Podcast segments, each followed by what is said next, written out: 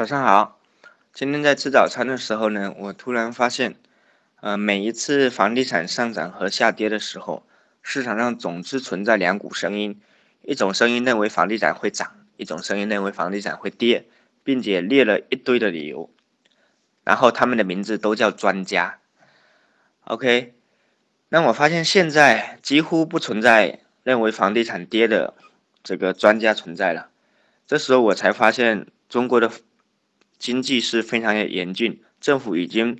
不允许这种主脑经济复兴的声音存在了。明年的主题仍然是去库存、降利率、拉动投资、复苏经济。所以呢，如果你能够在今年年底把房买了，